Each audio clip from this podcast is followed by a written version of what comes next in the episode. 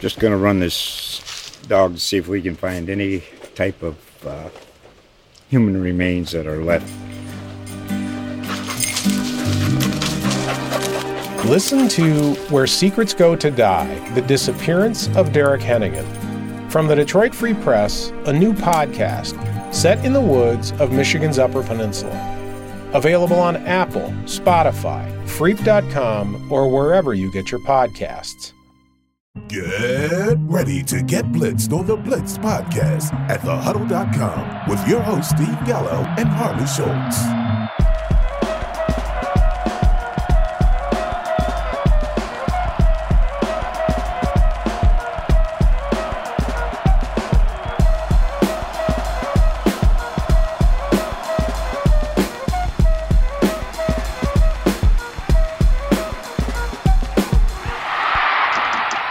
Welcome back to the Blitzed podcast. This is not going to unfortunately be a celebration of the Philadelphia Phillies winning the World Series. Instead, we will be focused on week 10 of the NFL season. Harley, I'm guessing that's okay with you. It is, and since we are recording on Monday night while watching the Ravens and Saints, I've decided to pour myself a little beverage with a little bit of bourbon in it to uh, uh, make myself uh, more comfortable. There you go. There's nothing wrong with that. Hey, it's like almost 80 degrees here, so eh, saying more comfortable and, and thinking of you know a, dr- a drink that's going to be warming. Next week we're supposed to be barely in the 50s, so maybe next week I'll bust something like that out.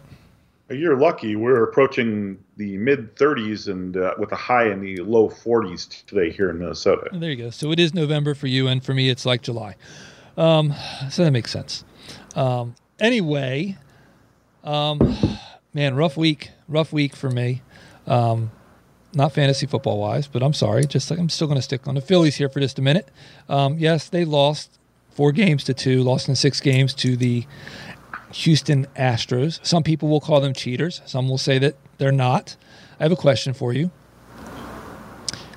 Who won the Super Bowl last year? of course, not. my mind goes completely blank. Uh, uh, the Los Angeles Rams. okay. Are they not world champions still? Yes. Will they be considered world champions next year also still? Yes. Were the Houston Astros um, found to be cheating back in 2017?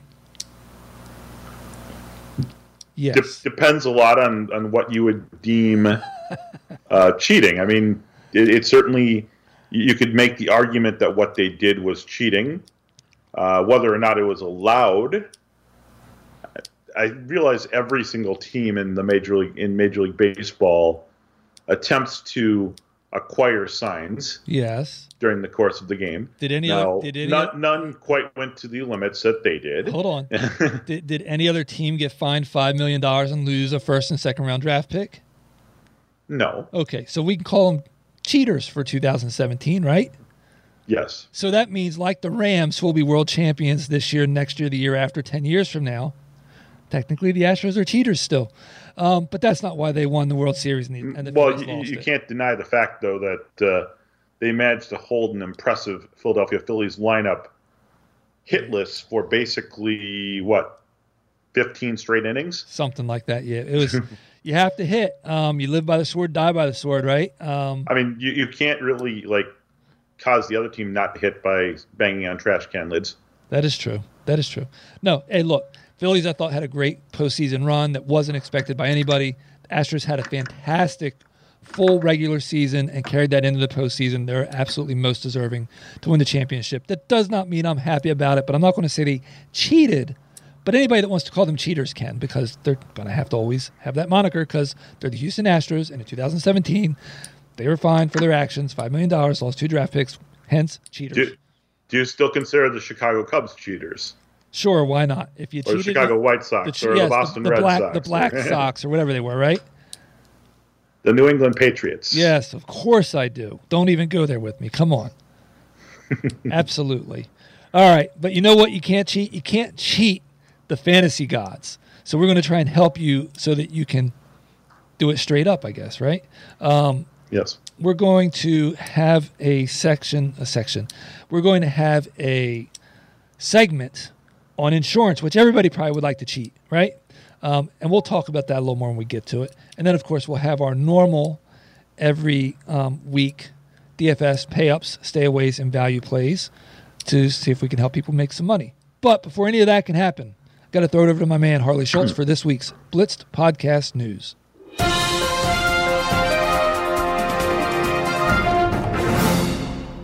Thank you, Steve. On Sunday, the New England Patriots sacked Colts quarterback Sam Ehlinger nine times. We asked Ehlinger about his struggles after the game, and his reply was that he needed to take all of those sacks because in his fantasy league, he was facing Joe Mixon and he had started the Patriots defense. in related news, following the loss, the Colts named former Pro Bowl center and current TV commentator Jeff Saturday their interim coach, replacing Frank Reich. Saturday, whose only prior coaching experience was at a private high school in Georgia, was a surprise appointment. At this point, the BPN News team can only assume that Jim Irsay believes that Saturday will also play on the offensive line and bring Andrew Luck back to be his quarterback. Despite being benched for Baker Mayfield after throwing for only nine yards in the first half of their shellacking by the Bengals, the Panthers have named PJ Walker their starter for this coming Thursday versus Atlanta. With Marcus Mariota still starting for the Falcons, the current line for Vegas for this game is 15. Now, note, that is not the expected point total for the game. This is the line on the number of completed passes between these two moribund offenses. Speaking of ineffectual quarterbacks, Malik Willis completed only five passes on 16 attempts for 80 yards. The amazing things about this line are that Willis did not complete a single pass to a wide receiver. Plus, Patrick Mahomes in the same game had nearly as many incomplete passes as Willis had pass attempts, and Mahomes had nearly three times more completions than total pass attempts by Willis.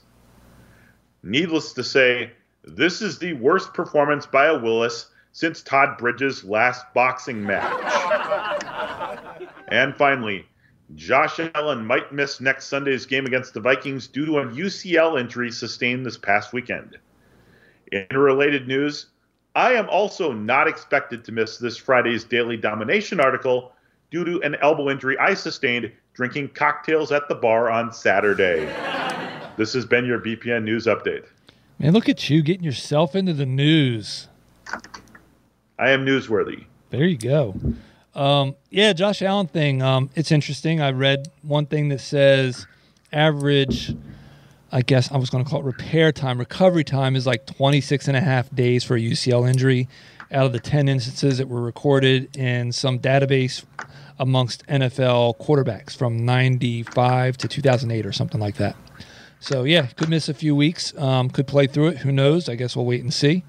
Um, well, and it's scary because when we hear UCL, I mean, not to harken back to baseball talk again, yeah, but UCL injuries typically mean uh, a year and a half off from, from the baseball world. And part of what I saw, um, if somebody's on Twitter and they want to go check, Michael Salfino quote tweeted somebody that had the information. That person responded to Mort. You may not be able to find it in Mort's, but anyway, it noted that the difference it between baseball and football is immense, for lack of a better word in that nine of 10 of the football players did not require surgery, while almost every baseball player, I believe it said, does require surgery. Um, kind of different way to look at it, I guess. Kind of odd. Well, it'll also be interesting to see among those nine of 10, how many of those are quarterbacks that were actually depending on their arm to deliver a football long distance. As, as a person who played both baseball and football, uh, in addition to other sports involving use of my arm, I, I can tell you for a fact that there is a lot of stress, obviously, put on your arm as a pitcher. Uh, I, I, cannot say that because I know as a quarterback would effect that would be for them. But I mean, I can imagine playing, say, like linebacker or defensive tackle well, no, or something the like ten, that. The ten I quoted from the the thing that was tweeted was all quarterbacks. Oh wow! So I don't know. We'll have to wait and see. Um, I just it was interesting. I, I can't pull up the guy's name right now to tell you what it is, but I know if, if anybody follows Michael Salfino, I think his Twitter is at Michael Salfino. Um, you'll be able to find it. And if I find it later, I'll try and retweet it. How's that? Well, and, and of course, I mean, the other thing to think about is worst case scenario, the, the guy maybe misses a week or two, right? Worst case scenario is probably. No, I'm sorry. I'm sorry. I meant to say best case scenario. Yeah, best right? ca- best best case Can, scenario. can we count on Josh Allen playing this week? Um, you'll have to wait till we get to the DFS to find out if I'm paying up or staying away from him. I guess, huh? Well, because th- that's actually could play into factor on some other players too involved in that game. That is very true. Very, very true. Um, no, if I was a betting man, one, I would. I'm risk averse to an extent, right? I'd say why risk it if it matchup. I don't care how good it is. If it can be impacted because he's dealing with an injury, and you find out halfway through or a quarter in that he can't finish the game, you're screwed. So I'm steering clear, even if they say that he is going to play, um, at least to see what he looks like before going forward. But that's just me. But you see, though, you're, you're talking about being risk adverse, and uh, maybe that's why it's a good thing that we're going to be talking about insurance this week. That's a pretty good segue there, isn't it? And I didn't even try to do that on purpose. Yes. So, what do I mean by insurance? Tell the people. Well, for me, when I think of insurance, uh, I think about the fact that because I banged my elbow the other day, I'm probably going to have to go to the doctor and pay a portion of uh, something out of my pocket to have them say, "Oh, sorry, here's some aspirin. Take it, and you'll feel better in a couple weeks." But from a football standpoint, obviously the insurance is making sure that you're covered for your best players. It's kind of like playing blackjack. I mean, on the blackjack table, most people don't purchase insurance when the uh, dealer shows that uh, shows that uh, face card up there. But if you are risk averse, you can do it. Yeah, and I was going to say, you know, paying your insurance for that arm that you're hopefully just going to get aspirin on makes it feel like it really wasn't worth it. However, if it was a UCL injury and you were a pitcher and had to pay for that surgery, guess what? That insurance is well worth its weight in gold. So that's how we have to look at it when we're looking to, you know, most people I think when you talk han- talk handcuffs, hence insurance, probably think the running back spot. But what about handcuffing guys like Lamar Jackson, right? Especially if you're in a two quarterback league. Um, some wide receivers, Davante Adams, handcuffing him with possibly Mack Hollins, who's probably out on waivers in a lot of leagues. Just different things like that. Uh, we're not going to tell you who to cuff, but we're going to talk about our philosophies on cuffing. So I'll let you go first, Harley.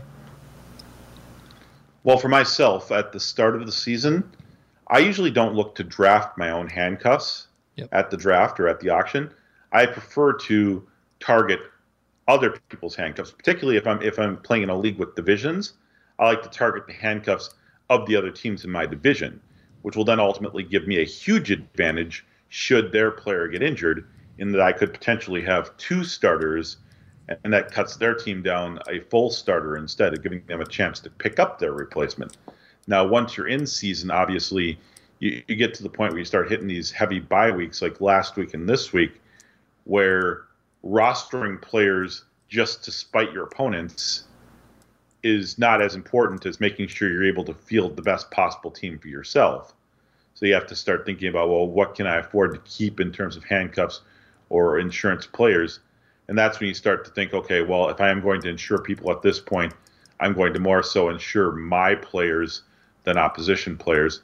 And, and again, most of the time when you think about that, we are we are talking about running backs because typically, uh, if you if your team has a solid number two running back, they should be able to step into a scheme and produce serviceable. Uh, by serviceable, I mean running back two or running back three level stats, just based on the fact that they've been on that team all season. Now, is that the case in every single situation? No, but we see it over and over again. Uh, running backs are more replaceable because their actual talent load is not that much different from each other. Now, when you're talking wide receivers, you've got to look at things like, well, is your is your receiver a big-bodied possession catch receiver, or is your receiver a a short, speedy receiver that goes deep down the field really fast. Those things aren't always interchangeable. Yeah. But again, you can you can plug pretty much anyone into a backfield if they know the scheme, if they know the play, and these are the best of the best players that were at the collegiate level uh, one, two, three, six years ago. So they should be able to step in and at least be serviceable as backs in the in the NFL. So here's the thing: I'm much less likely to try and get some insurance or handcuff my wide receiver because wide receiver is just so deep. It's easier to find somebody off the waiver wire and plug them in and, and know that you have still a chance at getting six, eight, ten points. That doesn't happen at running back in most leagues, right? Right now, running back's probably the the, the, the cupboard is bare. So the thing that I think people need to look at too is there are two different types of handcuffs. There's the premium insurance and there's the not so premium insurance, right? So if, if you're a Zeke owner or a um, say Nick Chubb owner, you have to expect that acquiring Tony Pollard and Kareem Hunt is going to be a heck of a lot more expensive than acquiring guys like say Alexander Mattison, um, who's still going to require probably a good chunk to get him. But I, but I think you know what I mean. Like those guys have standalone value on a week to week basis. They're not just technically handcuffs. Um, now, you also, like you said, I, am with you. I don't normally draft my own handcuffs to start the year. Um, Scott Fish Bowl, you know who was one of the guys I, I drafted as a handcuff? Not for me, but so other people couldn't have him, was D'Onta Foreman. So when everybody went running to the waiver wire to look for him, guess where he was? He was on my on my bench. I did not draft Christian McCaffrey, but we know that McCaffrey had had injury history issues in the past couple years, right? So it's a lottery ticket that turns into insurance that turns into a payout. Yeah, and again, by obviously by this point in time, you're not going to be able to look out in your waiver wire and find a D'Onta Foreman. But nope. uh, I mean, if if you had talked about a couple of weeks ago, going out to your waiver wire and picking up a guy like a Deon Jackson, yeah, he would have been available for you there. And again, knowing that Indianapolis would trade Nyheim Hines, that that's obviously uh, hindsight's twenty twenty there. But uh, even without hand, we saw earlier this season when Jackson was forced into playing that he was a capable fill-in. He, he had a big game with like seven receptions, uh, approached 100 yards in that game. So we kind of knew that well, this guy could be potentially useful if given the opportunity again, it's it's just keeping an eye on that waiver wire, particularly when, when we get into these bye weeks like this. People are going to start dropping people from the bottom of their yep. uh, rosters, and those are the players that might actually help you if you've been waiting to like if if some if you know someone else has been hoarding one of your handcuffs or, or people that you would perceive as a handcuff to one of your players that player might find themselves on the waiver wire in either last week, this week, or next week. Yeah, and guys like let's say um, Brandon Bolden, um, Rex Burkhead, not flashy, not sexy, but if the starter went down in front of them, they will see an uptick, and that'll help you to plug a hole too. So it, it just depends on what kind of insurance you want. Um, for me, I'm generally not doing it. Um, I've hopefully built enough depth that I can get by. Um, you know, Saquon Barkley went down. Who's going to step in for Saquon and give you what they're doing? Well, you, again, in that case, you're hoping that Matt Breida can do something, but obviously he's not going to produce Saquon Barkley's numbers. Although this particular week, maybe they would because they're facing Houston. True, very true. okay, um, I'll tell you. Definitely, if I was a Lamar Jackson and owner and I had a deep enough bench, I would roster Huntley. Well, again, I think at least from like a Scott Fish standpoint, I actually drafted Huntley and I've held him all season in that. As I think I. that Huntley is probably on a lot of dynasty rosters too, because yeah. coming into the season there was some question mark as to whether or not Baltimore would have uh, Mr. Jackson on their team after the season. And, and, I mean, realistically, I think that Baltimore has to sign him now based on his performance this season. But again, it's nothing's official. So, any other quarterbacks that you might think about rostering as a backup in case something happened, or you think would happen to a starter, even though they're not your starter in a sense? Um, Jordan. Well, Love. we've seen a lot. We've seen a lot of the uh, quarterbacks already step into situations because of that. I mean, Ain't that the uh, truth? Desmond Ridder might be the one player with some upside should uh, uh, the, be continued to falter in Atlanta there. Um, I think that uh, obviously with the news about Josh Allen and the UCL, I mean that that's injury that could potentially be long term. Uh, obviously, Case Keenum has proven to be a solid starter given the opportunity here in the past, so he'd be a guy that maybe I'd consider rostering. But uh, again, n- none of those backup quarterbacks is going to step in. Even even Huntley, for that matter, is going to step in and provide a solid enough replacement level value to the quarterbacks that are right starting. I mean, unless you're in a super flex league, where obviously having as many quarterbacks as possible is important, you're always going to be able to find in a non super flex or in a league where you only start one quarterback, Yep. you're always going to find waiver wire quarterbacks that are better than those handcuffs. Yep, I don't disagree with that at all.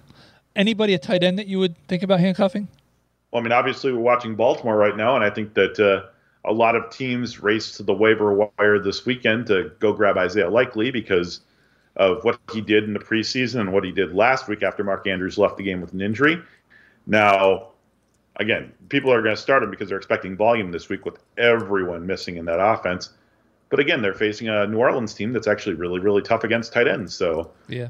how much how much of an advantage are they going to get? Plus, I mean, Baltimore's been known to use multiple tight end sets. They've got uh, the fullback Ricard that they like to use a lot in the passing situation. Again, Josh Oliver's the other tight end there this week. How, how much are we actually going to see out of likely this week? I mean, again, you'll you'll get some volume, but I'm, I'm just looking around the league really quickly at other tight ends that I would consider. I mean, there, there's no one that would be a bench tight end that I'd really want consider over the starter, except for maybe uh, with two weeks ago, Tyler Higbee hurt his neck. Over the last four or five weeks, he's kind of been phased out of that offense a little bit. Uh, if, if you're looking for maybe a tight end to sneakily grab, uh, go and grab uh, the backup there in Los Angeles. What about Noah? I think that Foster Moreau, obviously, we've seen him playing for Darren Waller the last couple of weeks. yeah. He's actually he's actually a capable tight end that could step in and be a, a starter. And over the last couple weeks for the Saints here, we've seen Juwan Johnson move more into the forefront with an injury to Adam Trautman. Now Trautman is back this week, so uh, it'll be interesting to see what Johnson's usage is tonight, as well as uh, in the next couple weeks. Not Trautman's back. So what about Noah Brown? You're not going to use him to um to handcuff Travis Kelce? You mean Noah Gray? Noah Gray. Yeah, I'm sorry. Noah Gray. I'm no. I, I Um, got the Noah right.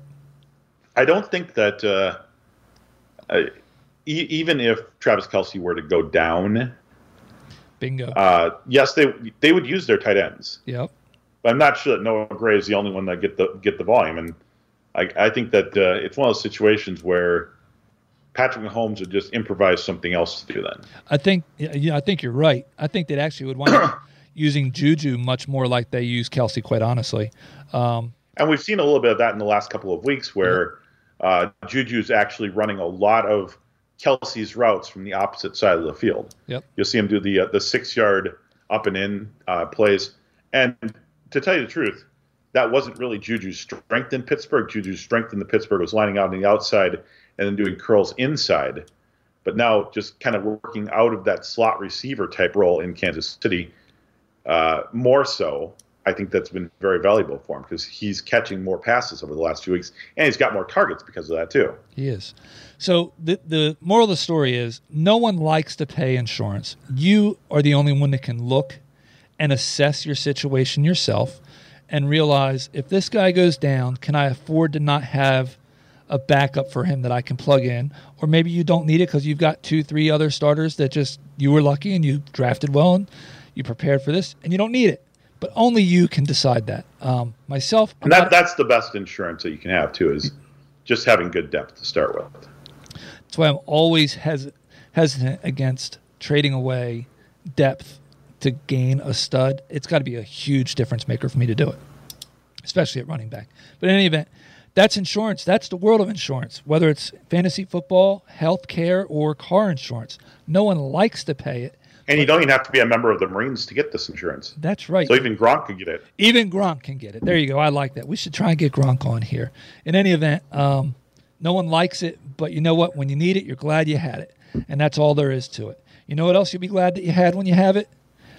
Harley's advice on DFS. Maybe mine too. I don't know. So with that, we're going to run on over to our daily DFS segment where we're going to give you up our pay ups, stay aways, and value plays. For those that are new to the show, um, Harley and I do not discuss this in advance. Harley's going to set an over under to see how many we can agree on. I think last week we hammered an over, if I'm correct. We did. And it was the first And time. this week, time. Vegas made an adjustment because of that, and Vegas is going to set the line at six. Oh, we are taking the under. Although there's not many to choose from. Yeah, this this was a. Uh, I, I feel like this week the positions were really really easy or really really hard. Well, There was no like happy medium. Well, I'm going to tell you what. I'm, before I let you start off at quarterback, I'm going to say that the news from two hours ago already impacted my work I had done because I was clearly paying up for Josh Allen. Now that's not happening. So, who are you going to pay up for at the quarterback spot? Well, I had actually originally skipped Josh Allen anyways because I was concerned about the injury.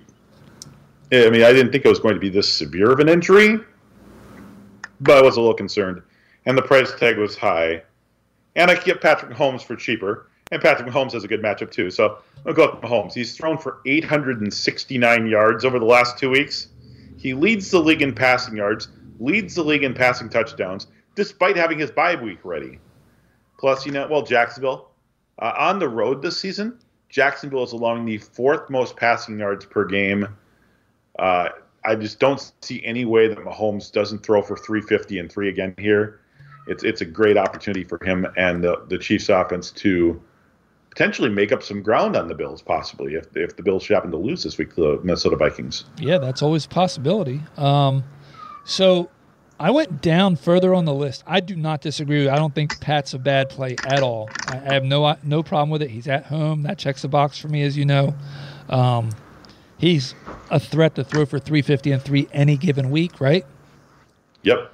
But I went with a guy a little further down the board that I'm sure, at least I think, will have a low ownership. Normally, when somebody blows up, they usually have a higher ownership because everybody's like, "Oh wow, fear of missing out, right? FOMO. They want to get in on on the ride Yep. this time." However, this guy, I think, causes the complete opposite, and people go, "Oh, there's no way he does that again." Not buying it. Um, so proceed with caution. But I'm paying up for Justin Fields against a Detroit team that's giving up the fourth most points to the fantasy quarterback position. And in addition to that, while Fields is a quarterback and not a running back, the Lions are also giving up the third most points to the running back position. Win win, I think. And it's in Chicago. Yeah, it, it's it's hard to expect uh, Justin Fields to produce anything like his last last game, but uh, again, they've got some weapons now. And and before we get too far into this, I'd like to point out again, we are watching the uh, game tonight, the Saints versus Baltimore, and our tight end handcuff Isaiah Likely just scored a touchdown. There we go. Hopefully, everyone had them had him in their prime time and showdown lineups for tonight. Well, I can tell you this: my wife's not going to be happy because in her office pool, she actually picked the Saints, and for her to make the payout, she actually needs a Saint win, and she needs the score to drop at 44 points. So I know she's over on the couch rooting for the Saints right now. Well, I'm looking for 11 points out of Alvin Kamara in a non-point per reception league, so that's that's my hope for tonight. Well, there you go. So two touchdowns. That'll be good for her. All right. So who are you staying away from at quarterback? Uh, this one I have a little more difficulty with. Uh, I don't. I don't. I mean, I, I could go all the way down to Aaron Rodgers and say don't play him against Dallas, but that seems like a cop out. Yeah. I could say Josh Allen because he's hurt, but that seems like a cop out. Um, ultimately, I settled on Kyler Murray, uh, whose price tag is right up there with the higher price guys. Uh, he's actually put up good yardage numbers against the Rams recently, but he only has two total scores over their last three games. That includes between running and and throwing the ball. So I mean, he might get some yardage here, but when the price tag is that high and compared to the other guys in that same price range, like Tua and Pat, I'm going to skip Kyler for those guys ever, all day and twice on Sunday. Well, we have our first match, and, and, I think that there's a big ebb and flow to the NFL season also. So the fact that the Rams lost the game that they did this week and they're at home, you expect a bounce back. You expect the defense to step it up a little bit. They're already ranked 26th um, in points allowed to the quarterback position, so that's not a good spot to be in. And I saw a tweet the other day by some random guy. I didn't double check it. I don't know if it's true, but he said, laugh out loud, Kyler Murray is 0 2 since the new Call of Duty dropped. so I don't know. You know, I mean.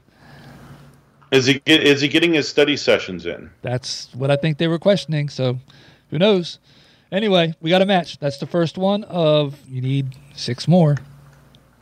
Um, who okay, are... so the value play this week was tough for me because there, there were three or four guys that I really wanted to choose here. Okay. All about the same price range. Uh, all have great matchups. Uh, ultimately, I settled on the guy in the game that I think is going to have the highest implied point total. Obviously, we don't have the full effect Vegas lines yet, but I'm going to go with Trevor Lawrence at Kansas City. Well, uh, there's just, I mean, there's so many solid plays at quarterback this week in the cheap price range. But Lawrence has the best weapons among the guys that I consider kind of that same group there. And we know that Jacksonville is going to have to throw the ball to keep up with the KC offense here. And again, look at looking at guys like Jacoby Brissett who could run for some yardage uh, against Miami. You got Andy Dalton facing a really vulnerable Pittsburgh secondary. Uh, again, all in that same price range. I'd consider him, but I think that Lawrence is the safest one. He's got multiple weapons that I feel he can throw the ball to. And again, we know for a fact that this is going to be a passing game. So we actually match again, and I agree. I have to be honest with you. I had to double look to take a double take at his price because the only players on the list that were cheaper than him were Ryan Tannehill, Davis Mills, Kenny Pickett, Malik Willis, Sam Ehlinger, and Taysom Hill. I, I mean, to me, you might as well basically say that he's the bottom of the barrel, and and I think he's a great um, value play at the quarterback position in a game where you're right, he's going to have to throw the ball, and they're going to have to try and put some points up. So yeah, I think he makes for a great, a great, great, great value play. So I'm not shocked that we match on that one. Well, here's the thing, though. I think that because of this, maybe the fact that we match on this might put him into a situation where he becomes kind of chalky. Yeah. And when that happens, then make sure you get some lineups with Dalton and Brissett too. Yep. There you go. All right, running on over to running back. Who are you paying up for? I think this is going to be an obvious match for both of us. We're going to pay for the most expensive guy on the board. That's Saquon Barkley uh, facing Houston. Uh, opposing backfields, get this. Opposing backfields on the season are averaging 188 combo yards, five receptions, and 1.6 total touchdowns per game versus Houston. In half PPR, five different running backs have topped 25 points against this defense in half PPR, not even full PPR. And he's coming off a week of rest because he was on a bye, right? Exactly. Yeah, we do match. You're right. Uh, there's nothing to not like about that. He could be chalky as all chalk gets out, but you know what? Three point three times value. I still think he hits it no problem. Yeah, th- this is what I mean. We talked about Joe Mixon breaking the slate last week uh, if there was ever a point for someone to break the slate this week, it, it's Saquon against Houston. Yeah, running and catching the ball, no doubt. Exactly. Who you staying away from? I mean, if you if you want to value play, play Matt Breida. He might actually get some yards in relief. He, you know what? That might not be a bad idea. Um, who are you going to stay away from? I thought this one was pretty easy too. Uh, this actually was tough for me because again, I didn't want I didn't want to take anything super easy. I thought about Derrick Henry until I saw that Denver's actually been bad against the run the last like month. Yeah. Uh, I thought about Nick Chubb because I thought that game would be more pass heavy. Yeah. Uh, I thought about Dalvin Cook, but again, Buffalo can be beaten by short passes too. Uh, I thought about Jonathan Taylor, but I didn't want to take the injury angle there. I ultimately sold on another in- injury angle, though, and that's Aaron Jones at 7,200 versus Dallas. Um, and here's my reason why: his ankle is hurt, so even if he does play, he might be limited by that. The Green Bay offense as a whole is struggling. They're facing a tough defense, tough against the run and the pass. Oh, by the way, there also happens to be another very good back on that same team that is likely to take touches away from Jones this week to protect Jones's ankle for the rest of the season. So again, it, it, it's kind of it's kind of taking the easy way out by saying Jones here, but uh, right now, I mean, all of his tests came back negative. He is planning on playing, barring a setback this week. But I'm not playing him. So I don't disagree with you. I think that's a good call. I don't know that I say that's easy. Eh, maybe it's a little more glaring, but I don't know. Um, I actually did go to Dalvin Cook route because Buffalo is 29th in points allowed to the running back position. I could see some points possibly being scored in this if Josh Allen was healthy. And then, you know, you've got the whole Stefon Diggs angle and all that. I just maybe Cook does get some points from a pass um, aspect in the game plan, but at eight thousand and seventy five hundred dollars, I don't want to bank on three times with that. So I'm going to take a pass on Dalvin Cook, who I'm usually in favor of getting in your lineup when you can.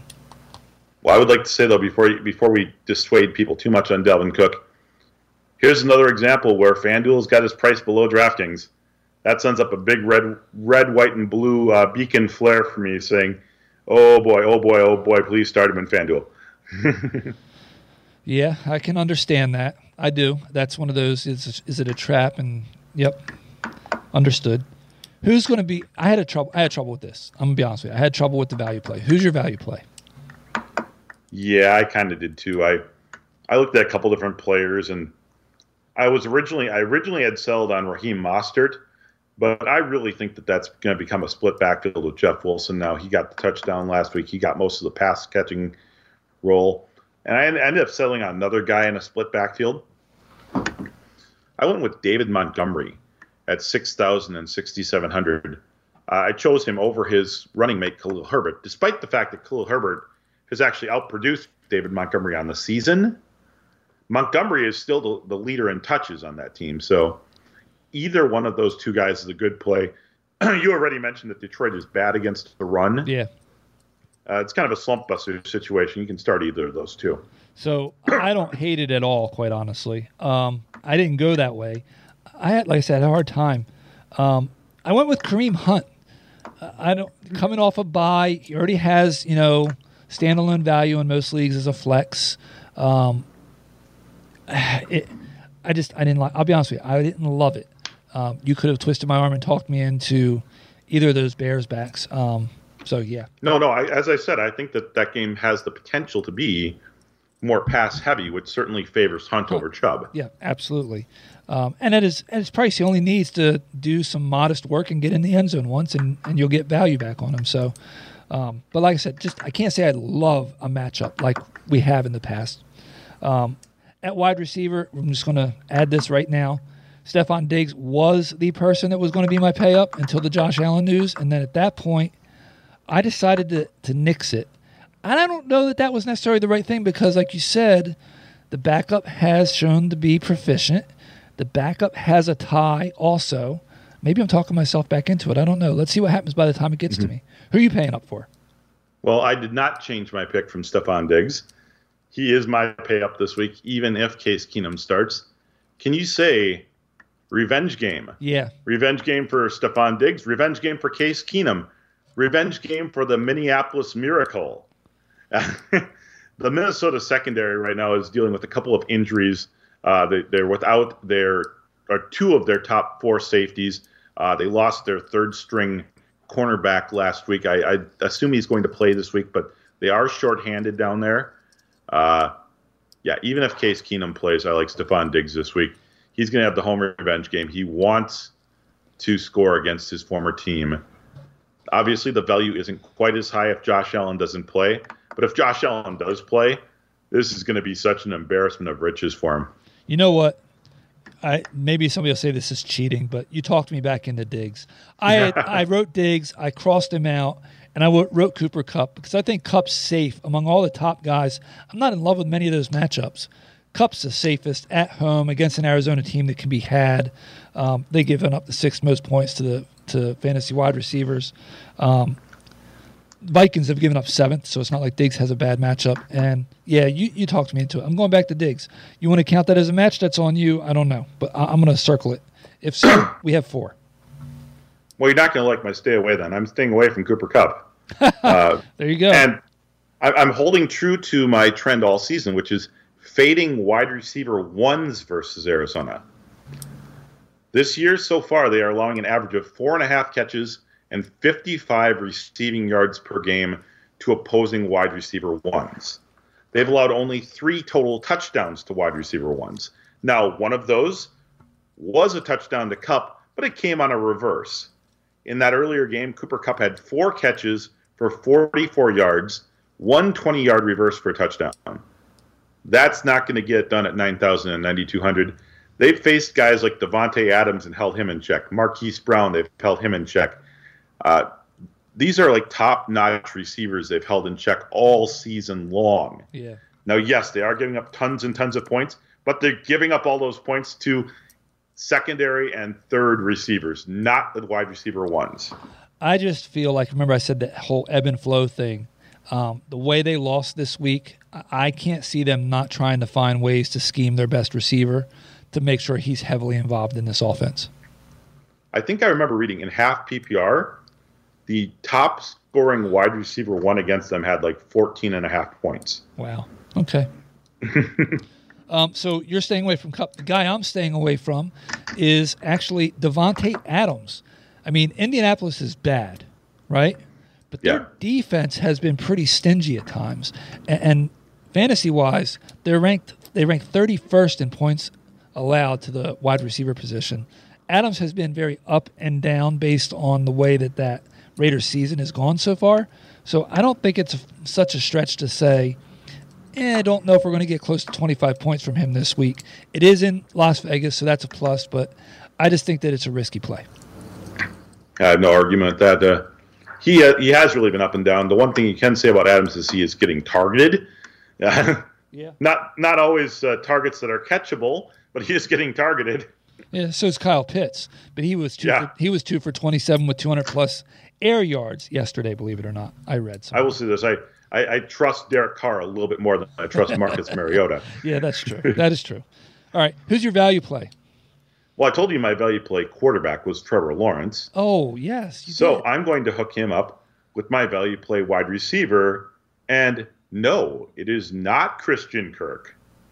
It is Marvin Jones Jr., baby. Oh, we were so close. We were so close. Here's the reason why big bodied outside wide receivers have been doing most of the damage against Kansas City this season.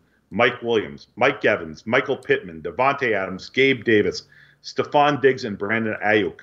All outside guys, all over six feet in height. They've all had good performances against Kansas City. Whereas the, the smaller slot guys are not doing quite as much. And, and again, if you look at Christian Kirk, I'm pretty sure that the, the site at MFL has him listed at 5'11, which is close to six feet. But Mr. Jones is above six feet. Plus, when you look at Jones's stat line, his numbers don't eye pop, they don't blow you away. But he's had five or more targets in six different games this season, including an 11 target and a seven target game over the last three weeks. So we're in the same game. We avoided the same receiver. I didn't pick Christian Kirk either, Oh, but I landed on Zay Jones. he is also a tall outside receiver, but he has speed too. Yeah, that is true. Um, I could see making lineups and switching and making those guys interchangeable because somebody's going to pay off. Yeah, and with Evan Engram d- dinged up a little bit, Yep. it's it's probably going to fall to those outside guys. And you might see a little bit more action to Dan Arnold too, but uh, yeah, again, I, I do like Zay Jones as a play. And again, people look at this and they're like, "Well, I want to get access to this game." You're gonna say, "Well, who's the number one receiver for?" Uh, I can't say the, the team name now. Who's the number one receiver for Trevor Lawrence? And you say, "Oh, it's Christian Kirk. Let's put Christian Kirk in there." Again, I'm not saying Christian Kirk won't do well this week. Right. I would just rather have Jones or Jones. Right. Eh, You know what? I didn't even realize that. We're we're getting a half match for that, man. We both nailed a Jones. Jones receiver, Jacksonville. Yep, there you go, right? That's 85%. Okay. Um, so at, at the tight end spot, this was challenging. Who are you paying up for at tight end? Well, you know, I, I could have done the easy thing and taken Travis Kelce, but his price tag is so high. Uh, I actually settled on a guy who had nine targets and nine catches with less than five days to learn an offense. And he's facing a Buffalo team that is shorthanded in the deep middle part of their defense. And realistically, attacking with the tight end is probably the best way to attack the Buffalo secondary right now. I'm going to go with TJ Hockenson.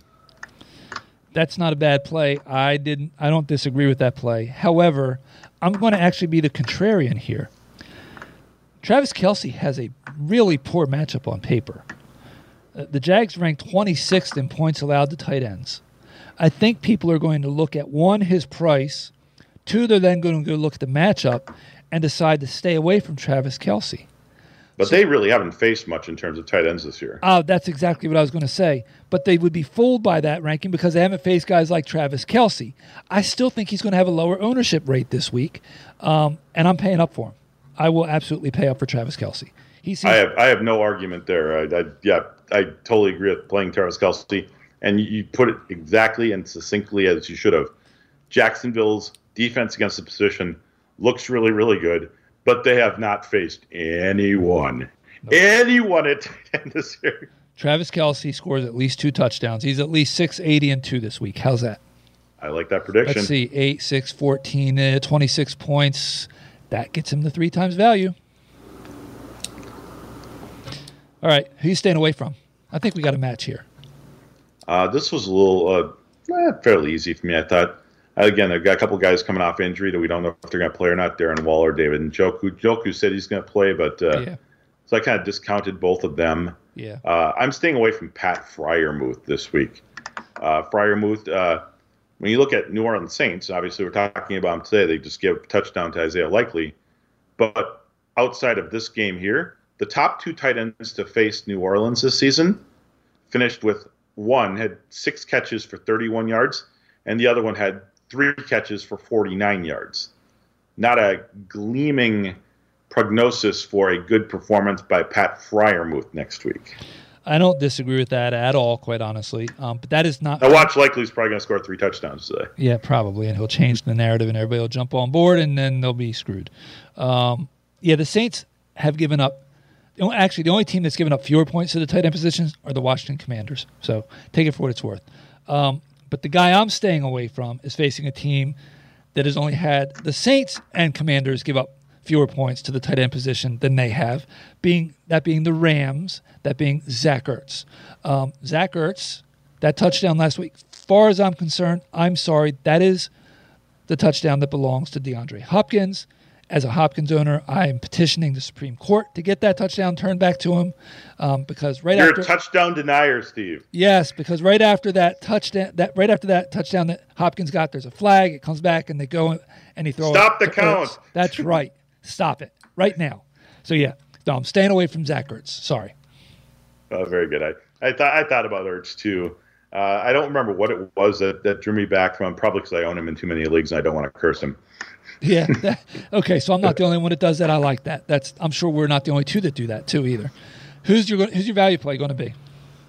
Uh, I'm going to go with the guy who has three touchdowns over the last two weeks. Uh, that's Cole Kmet. Uh, Detroit has been just outright bad against the tight end position all season long. They're not giving up like 20 point games to opposing tight ends.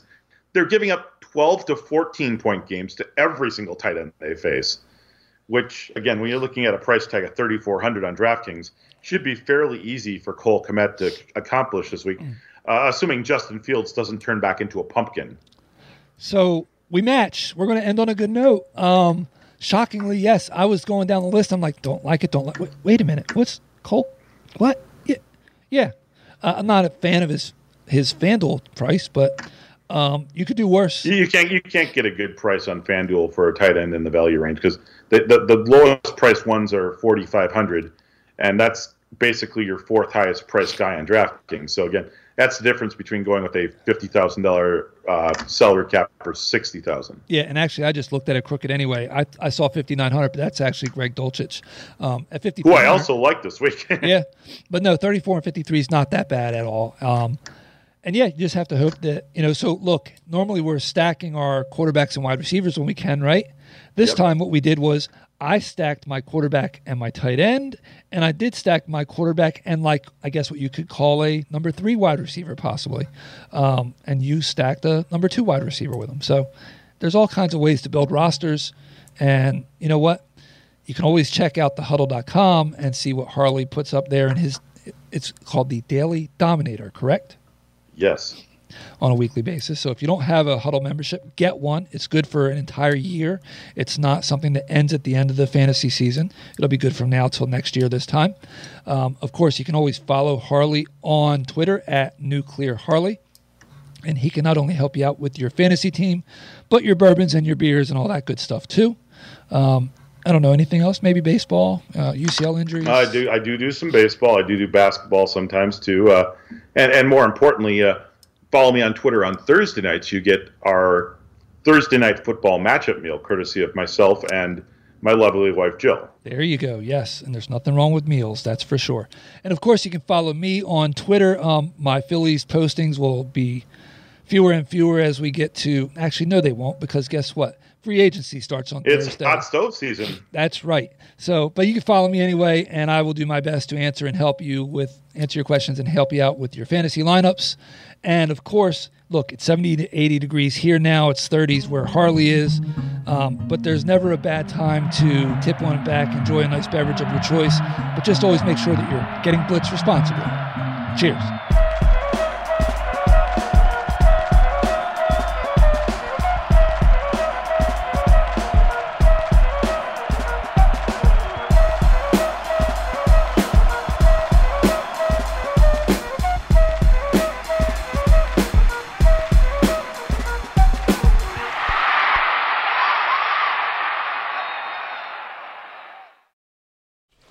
Just going to run this dog to see if we can find any type of uh, human remains that are left. Listen to Where Secrets Go to Die The Disappearance of Derek Hennigan. From the Detroit Free Press, a new podcast set in the woods of Michigan's Upper Peninsula. Available on Apple, Spotify, Freep.com, or wherever you get your podcasts.